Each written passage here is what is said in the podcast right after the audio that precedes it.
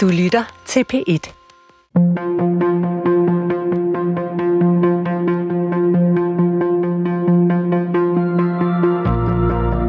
Hvad kan vi bruge en næsten 2.000 år gammel samling tekster til? Kan vi overhovedet forstå os selv, uden at læse Bibelen? Christian Let mener, at Bibelen er verdens vigtigste bog. Lauke Hendriksen læser den for første gang. Og sammen gennemgår de historierne, der stadig former vores bevidsthed og forsøger at finde ud af, hvad de betyder for os i dag. Velkommen til Bibelen Let Fortalt. Fristelsen af Jesus. I forhold til bad guys, så fremstår djævlen jo som det ypperste af alt det onde. Men i Bibelen, Christian, der har jeg sådan, jeg har ikke indtryk af, at han er voldsomt meget med, men det er han i dagens tekst, og det er jo en dag i det nye testamente, hvor vi heller ikke rigtig har stødt på ham før. Og jeg håber, jeg bliver lidt klogere på, hvad djævlen egentlig er, fordi mit billede af ham er faktisk mest sådan tegneseriefiguren med sådan sort gespenst med horn, hale og så en brændende træfork. Ja, altså djævlen er, som du siger, specielt i det gamle testamente, ikke rigtig til stede, som vi kender ham. Og så opstår han ligesom blandt andet med denne her tekst, og i den tid, som den stammer fra. Og øhm, jeg tror, det bliver meget spændende at prøve at spore ham helt op til det, vi kender i dag.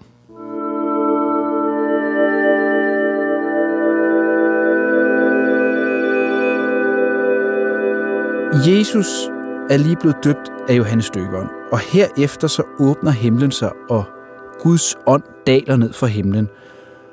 Og så bliver Jesus af ånden ført ud i ørkenen for at fristes af djævlen. Og Jesus han faster i 40 dage ude i ørkenen, og derfor er han til sidst meget sulten. Og så kommer djævlen og siger, at hvis Jesus er Guds søn, kan han jo bare forvandle stenene til brød. Men den fristelse hopper Jesus ikke på. Han afviser den. Og det scenarie opstår i alt tre gange, at djævlen frister Jesus, og hver gang afstår Jesus fra fristelsen. Så til sidst så giver djævlen op og forlader Jesus, og Jesus har ligesom vundet den her øh, interne kamp med djævlen. Ja, og det er sjovt, du allerede siger intern, fordi det er jo en meget moderne læsning, at det er noget, der sker inde i Jesus. Det er en tekst, man kan læse på rigtig, rigtig mange måder. Det står i de tre synoptiske øh, evangelier, Markus, Lukas og Matthæus. Og i Markus, som nok er det tidligste, der, der fylder fristelsen næsten ingenting. Der står der bare, at han er i ørkenen i, i 40 dage øh, med, med vilde dyr og bliver fristet. At det, vi snakker nærmest tre linjer, ikke? Simpelthen. Der står bare, at han bliver fristet af satan.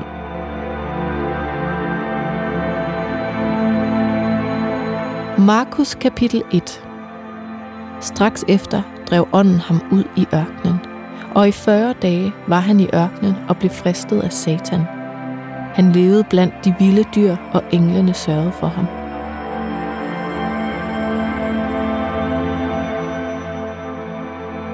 Og det, det, det ligger nærmest op til sådan en intern læsning, som du siger. Ideen om, at vi alle sammen kan blive fristet af vores øh, drifter eller et eller andet. Men man skal lige tænke på, at det faktisk ikke accepteret, altså det er omvendt. Det er vores idé om, at dig og mig, Lauke, vi kan blive fristet af vores dæmoner, det kommer herfra. Det er ligesom her, hmm. vi, vi, vi ser det billede.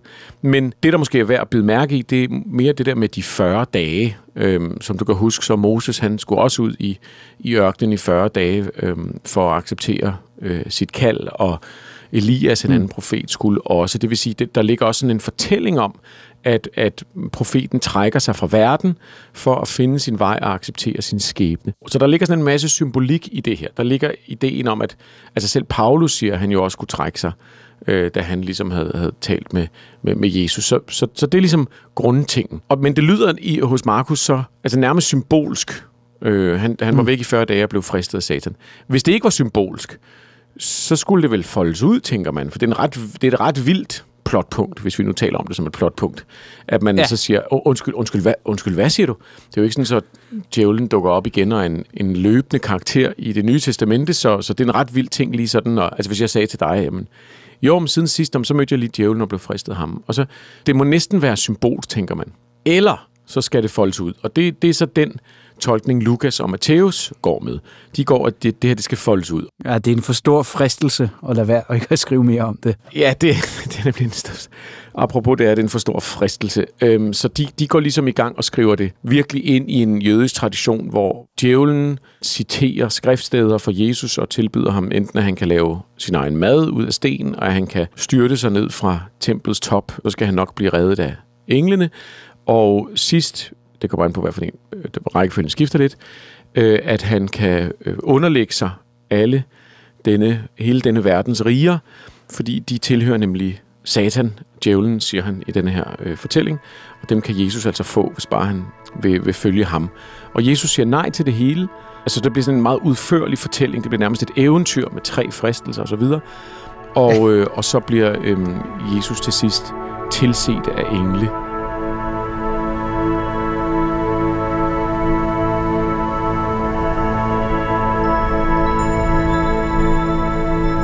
Matthæus kapitel 4 Men da Jesus var døbt, steg han straks op af vandet, og se, himlene åbnede sig over ham, og han så Guds ånd dale ned ligesom en due, og kom over sig. Og der lød en røst fra himlene. Det er min elskede søn, i ham har jeg fundet velbehag. Så blev Jesus af ånden ført ud i ørkenen for at fristes af djævlen. Og da han havde fastet i 40 dage og 40 nætter, led han til sidst sult. Og fristeren kom og sagde til ham, Hvis du er Guds søn, så sig, at stenene her skal blive til brød. Men han svarede, Der står skrevet, mennesket skal ikke leve af brød alene, men af hvert ord, der udgår af Guds mund. Der tog djævlen ham med til den hellige by, stillede ham på templets tinde og sagde til ham, Hvis du er Guds søn, så styrt dig ned, for der står skrevet, Han vil give sine engle befaling, og de skal bære dig på hænder, så du ikke støder din fod på nogen sten. Jesus sagde til ham, Der står også skrevet, Du må ikke udæske Herren din Gud. Igen tog djævlen ham med sig, denne gang til et meget højt bjerg og viste ham alle verdens riger og deres herlighed og sagde til ham, Alt dette vil jeg give dig, hvis du vil kaste dig ned og tilbede mig. Der svarede Jesus ham, Vi bort, Satan, for der står skrevet, Du skal tilbede Herren din Gud og tjene ham alene. Der forlod djævlen ham, og se, der kom engle og sørgede for ham.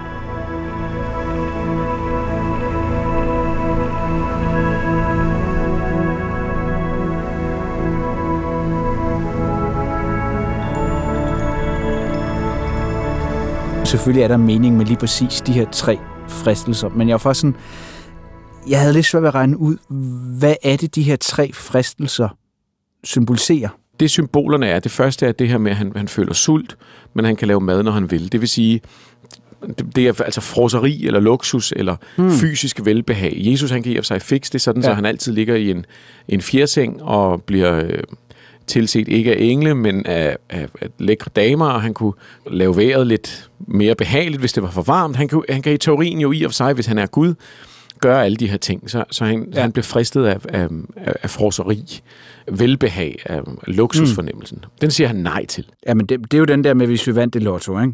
Lige præcis. Du kan se sporene helt op til i dag, hvor vi, vi må ikke skille det med vores penge. Og det kan godt være, mm. at det, vi kan hyre nogen til at gøre rent, men er det egentlig ikke bedre, at vi gør det selv? Den ligger dybt i den protestantiske selvforståelse.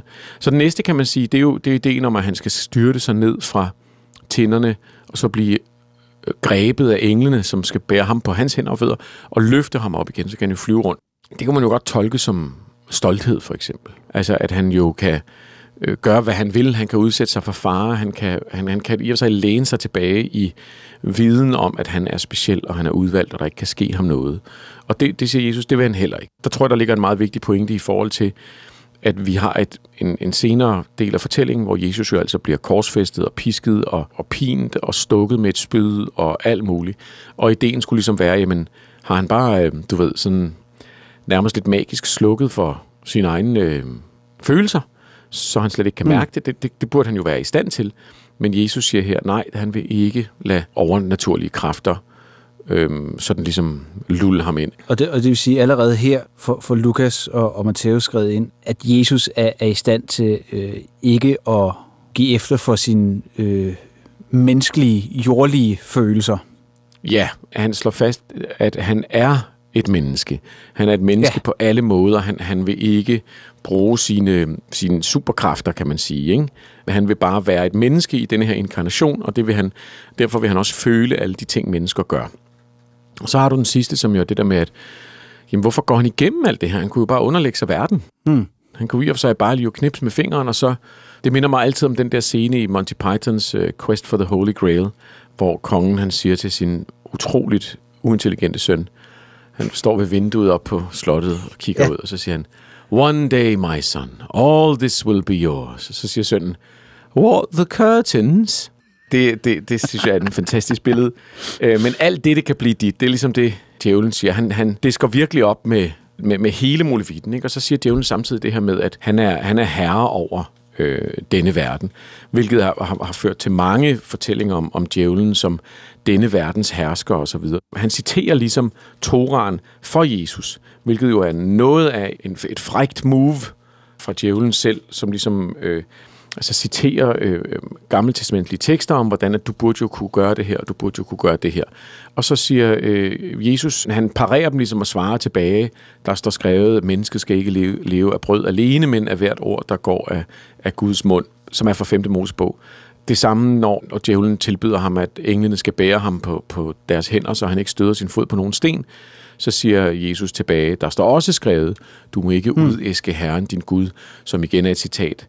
Øhm, og, og på den måde så, så bliver, kan man sige, at Jesus han sådan, han, han svarer også med, altså som, sådan som man kan forestille sig, at diskussionen har været hos de skriftkloge om, hvordan de skulle tolke Bibelen, så har han ligesom, har han hele tiden et citat, der er lidt bedre til at komme tilbage med. Ikke? Jamen, det er næsten som om, han er til eksamen, ikke? Altså, jo, lige præcis. Når det er det der med, at det står skrevet. Altså, så refererer han jo til de love, der er, og, og siger, dem kan jeg godt. Øh, samtidig med, det er også en legitimation for, at Jesus han ved godt, hvad han kommer fra. I høj grad.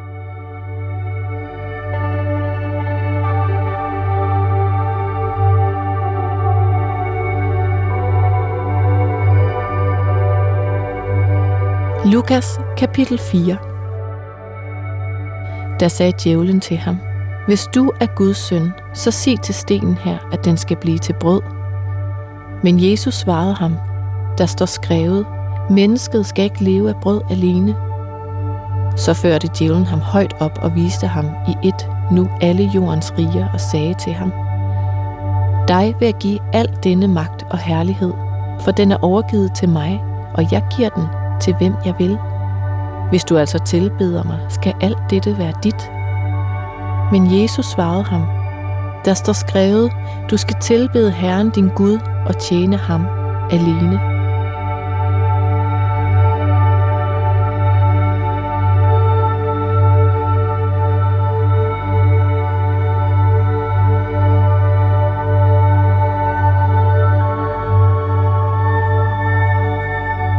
Huske den større fortælling her. Altså det her, det sker lige efter Jesus er blevet døbt. Der ligger en, en, en meget vigtig fortælling i det, som er, at vi skal huske øh, Paulus igen, som jo skriver før det her, øh, som, som har en fortælling om, at det første menneske, øh, sådan øh, overført betydning, det er Adam. Og hvad var det, Adam gjorde? Når jo i Paulus' udlægning af det, der skete i paradisets have, der gav Adam jo netop efter for fristelsen. Adam blev, eller mennesket blev fristet af en slange, og øh, kunne derved få en indsigt, de ikke var tilegnet, og gav os derfor arvesynden. De, de, de for, forbandede ligesom alle mennesker til evig tid, at de netop skulle leve i deres sølle kroppe og, og have ondt, når de fødte, og tjene til maden i mm. deres ansigtsved og så videre. Og derfor så er det vigtigt at forstå, at hos Paulus, som sagt, der kommer Jesus som det sidste menneske, som skal befri os fra hvad? Jo, han skal befri os fra den arvesynd, som Adam startede. Det vil sige, derfor bliver det en meget vigtig fortælling for de kristne, hvor du i og for sig kan sige, hvis du ikke tror på arvesynden, hvis du ikke tror på, at Adams handlinger forbandede dig og dine alle slægter, så er der ikke nogen grund til, at Jesus hænger på korset. For så er der ikke nogen synd, Jesus skal tage på sig. Så det bliver sådan en omvendt logik, hvor hvis du fjerner arvesynden, så er det meningsløst, at Jesus skal hænge på korset, og hvis Jesus ikke hænger på korset, så øh, giver arvesynden heller ikke rigtig mening. Det er sådan en meget kristent ja. øh, øh, billede, og, og, og i den sammenhæng, så kan du godt pludselig se, der er det ret vigtigt, at Jesus netop er blevet døbt. Han er netop modtaget Helligånden, som Paulus jo mener, det skal alle herfra. Og så står han over for fristelsen. Og så siger hmm. han nej. Så han er det nye menneske. Han er det, som vi kristne kan gøre. Øhm, altså, øh, vi der følger Jesus og Paulus og alt det her, der er mig, Lauke, os alle sammen. Vi har chancen for at blive døbt og tage helligånden på os, og så modstå fristelsen. Og så derfor bliver det også en, en stor fortælling om, øh, hvad det er, der er sket, og hvad der, hvad der aldrig måske igen. Og så skal vi huske, at verden går under lige om lidt. Så det her, det er noget, der sker lige nu. Ja, ja det, det, er stadig, det er stadig lige rundt om hjørnet. Lige rundt om hjørnet. Men altså, en ting er, at det her er manifestationen af, hvem Jesus er, øh, bliver ligesom fortalt i, igennem, han siger nej til de her tre fristelser. Er det også en, en manifestation af, hvem vi skal være? Det er et forbillede, en moralsk fortælling om, sådan er blevet læst, at vi, vi, kan, vi kan modellere vores egen frelse på Jesu handlinger. At vi bliver døbt, modtager Helligånden, og at vi derefter modstår står djævelens fristelser. Det er jo det, Paulus han har den her løbende samtale om med, med sig selv, som han jo har for vane, hvordan vi, i det vi er døbte jo, altså både troende og døbte, at vi faktisk er, vi er allerede døde for denne verden, vores krop er færdig, nu vil vi eksistere til evig tid, men samtidig skal vi passe på ikke at træde forkert. Altså der kan, det kan stadig gå galt. Og det er lidt den her, det, det er ja. lidt det billede her, vi har af, af hvad det er, Jesus gør. Ikke? Så, så, det, så på den måde kan det også bruges som, når du så selv sidder der og har lyst til at, og du er blevet døbt, og det, det er anno, øh, du ved, 90, og du er en del af den her kristne menighed, og, og, og du alligevel får lyst til måske at, som du har lært siden du var lille, at lægge et lille offer til, til, til, til, til høstguden, eller du måske har, kommer, bliver fristet til at være din kone utro, eller du ved, og så videre og så videre. Gør et eller andet, som du ikke burde gøre, så kan du så komme Jesu handlinger i hu og se, at Jesus han stod altså over for djævlen selv og sagde nej. Mm. Og han havde alle mulige grunde til at sige ja, øh, men han sagde nej, og det kan du så bruge som en inspiration også. Og derfor bliver det også en, en, en inspirationsfortælling for, for, hvad det betyder at være døbt.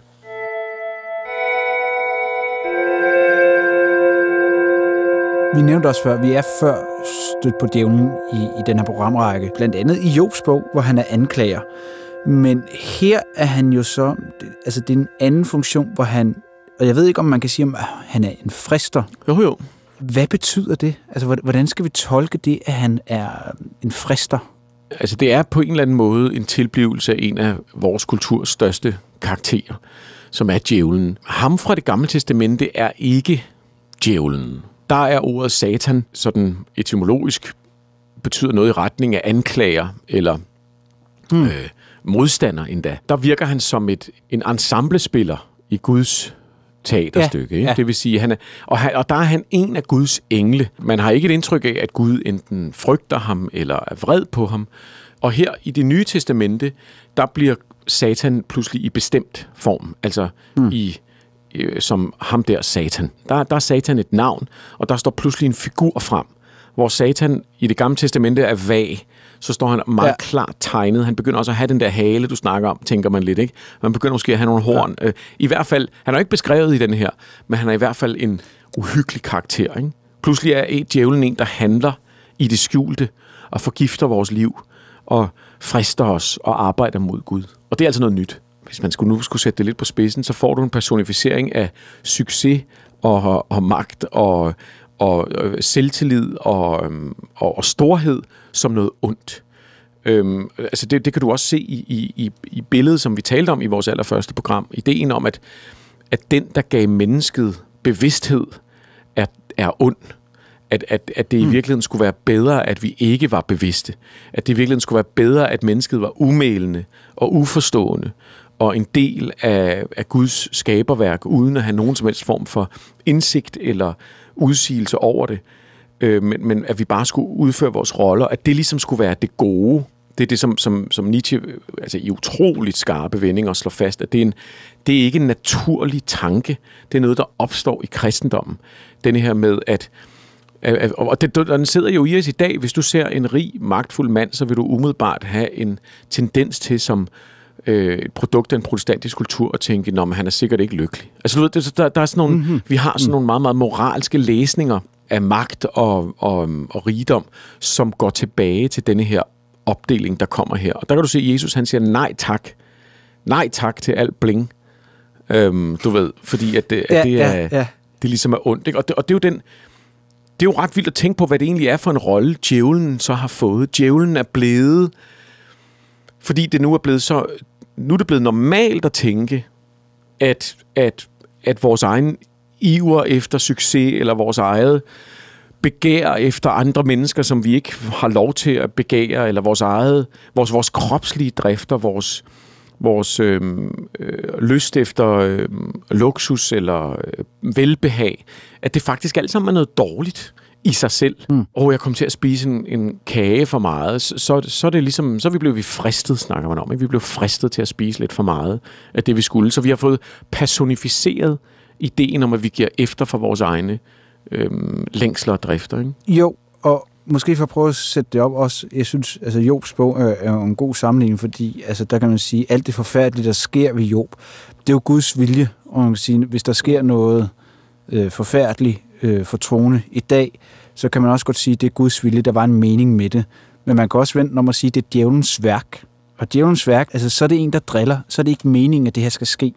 Ja, man åbner jo op for den, det, man kalder teodicé-problemet, ikke? som er, hvordan kan der eksistere noget ondt, hvis Gud han er almægtig. Og der skal vi huske, at, at, at hvis Gud ikke er almægtig, hvis der måske endda er flere mm. guder, hvis Gud endda ikke mm-hmm. rigtig helt øh, kan, kan holde styr på det hele, så er der plads til en verden, hvor, så plads til i verden, at, at ting sker, eller der er nogen, der gør noget forkert, eller at, at, at underånder får fat i en. Men ikke, at det er djævlen, men at du ved, så, så er man uheldig den ene dag, eller kommer til at gøre noget forkert, eller et eller andet. Men i en, i en verden med en almægtig, fjern, olympisk Gud, mener jeg olympisk i ordet, så den litterære forstand, altså en, der sidder oppefra og kigger ned på det hele og ved alt, der er det meget, meget svært at forklare, hvorfor det er, at vi gør forfærdelige ting. Og der bliver djævlen et billede på det, eller en forklaring på det. Problemet er bare, at implikationerne er, efter min mening, helt utroligt destruktive. For det første gør vi det onde til synonymt med vores egne øh, drifter. Og det, det forekommer mig helt utroligt destruktivt. Og for det andet, så gør vi det, at vi lægger det onde ud som en magt, som er uden for os selv. Så det vil sige, det er også noget, vi kan beskytte os imod, i stedet for det er noget, vi kan gøre noget ved.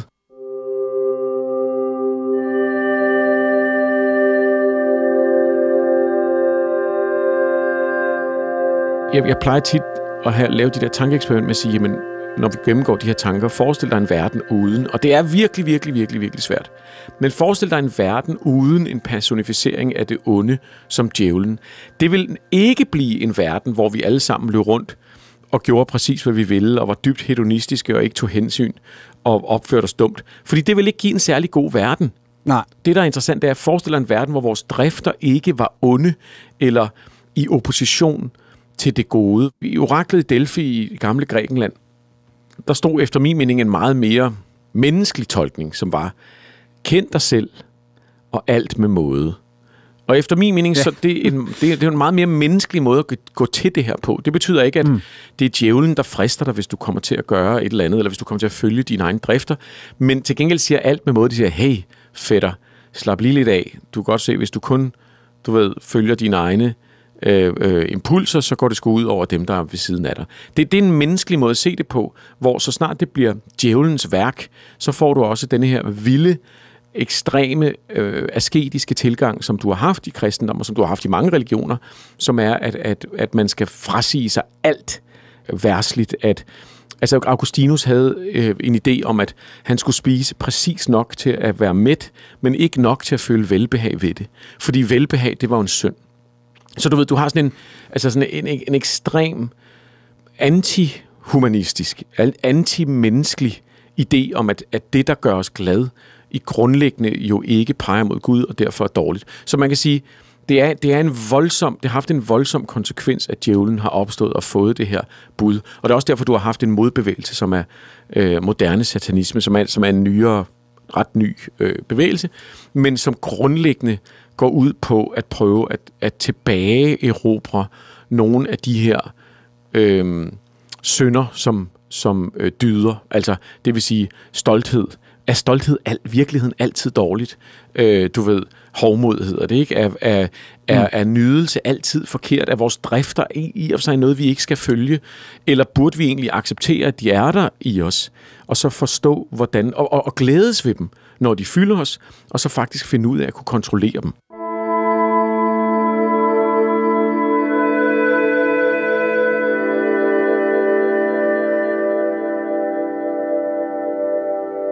Men er alle drifter onde, øh, hvis, hvis man tager det her fra Bibelen? Sådan er det i hvert fald blevet læst. Så, sådan kan det læses, og sådan er det blevet læst. Det vil jo sige, at, at du kan leve et liv som en god kristen, og, og så er du, du er synder. Ikke? Du er født synder, og du vil altid være en synder. Det, det bedste, du kunne gøre, det var, at du kunne blive munk. Og når du bliver munk eller nonne, så forsværger du hele verden og, og, og trækker dig fuldstændig tilbage, fordi jo, jo mindre du lever efter din krop og din, øh, din øh, følelsers, i din krop og følelsers vold, jo bedre. Igen, for nogen, hey, du ved, fyr den af, men, men, det, men det er en vild nok idé, at det skulle være sådan, at det er djævlen, der, der er i os, så snart vi, vi ikke øh, øh, følger vores, øh, så snart vi ikke kun følger en eller anden form for helligere og mere ophøjet drift. Ikke? Altså netop det der med munk, det er virkelig noget af det, som har gjort, at jeg har holdt mig langt væk for, for religion, fordi sådan, det tænker jeg oha, det er virkelig ikke noget, jeg vil kunne overskue, fordi jeg også anerkender, at jeg har nogle form for drifter, som vil være svære at opretholde som munk. Det, man skal huske, at der er lige så mange versioner af kristendommen, som der øh, nærmest er mennesker, og, og tolkningerne ja. er uendelige. Men man kan i hvert fald sige, at hvis en del af grundfortællingen er, at fristelsen er noget, det, det har djævlen skabt, for simpelthen at sige det, ligesom det er, ikke?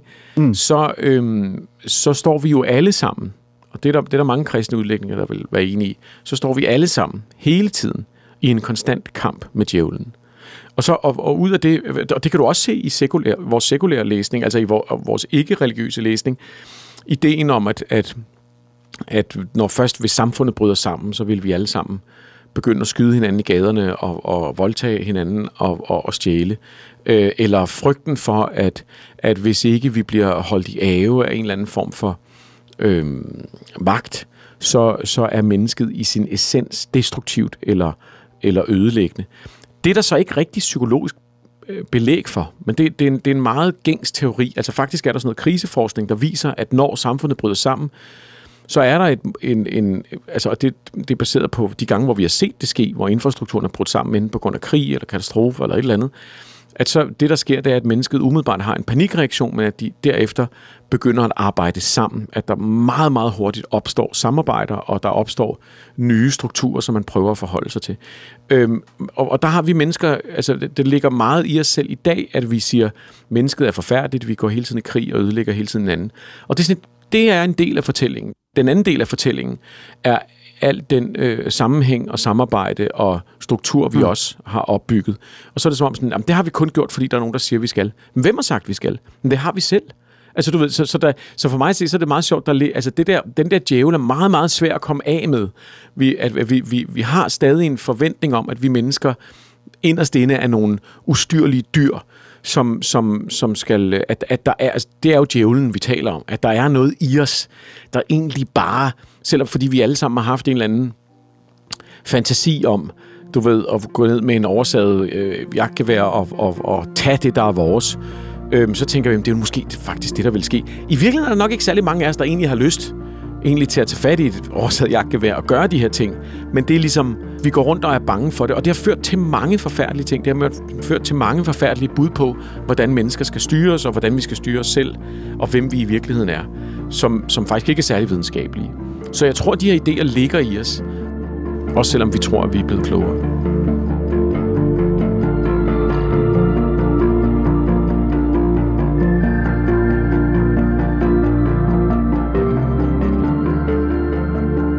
Du kan høre de andre afsnit i DR Lyd-appen eller der, hvor du ellers henter din podcast. Bibelen Let fortalt er skrevet og klippet af Christian Let og Lauke Hendriksen fra Munk Studios. Hanne Butz Jørgensen er redaktør, og mit navn er Karen Stroop.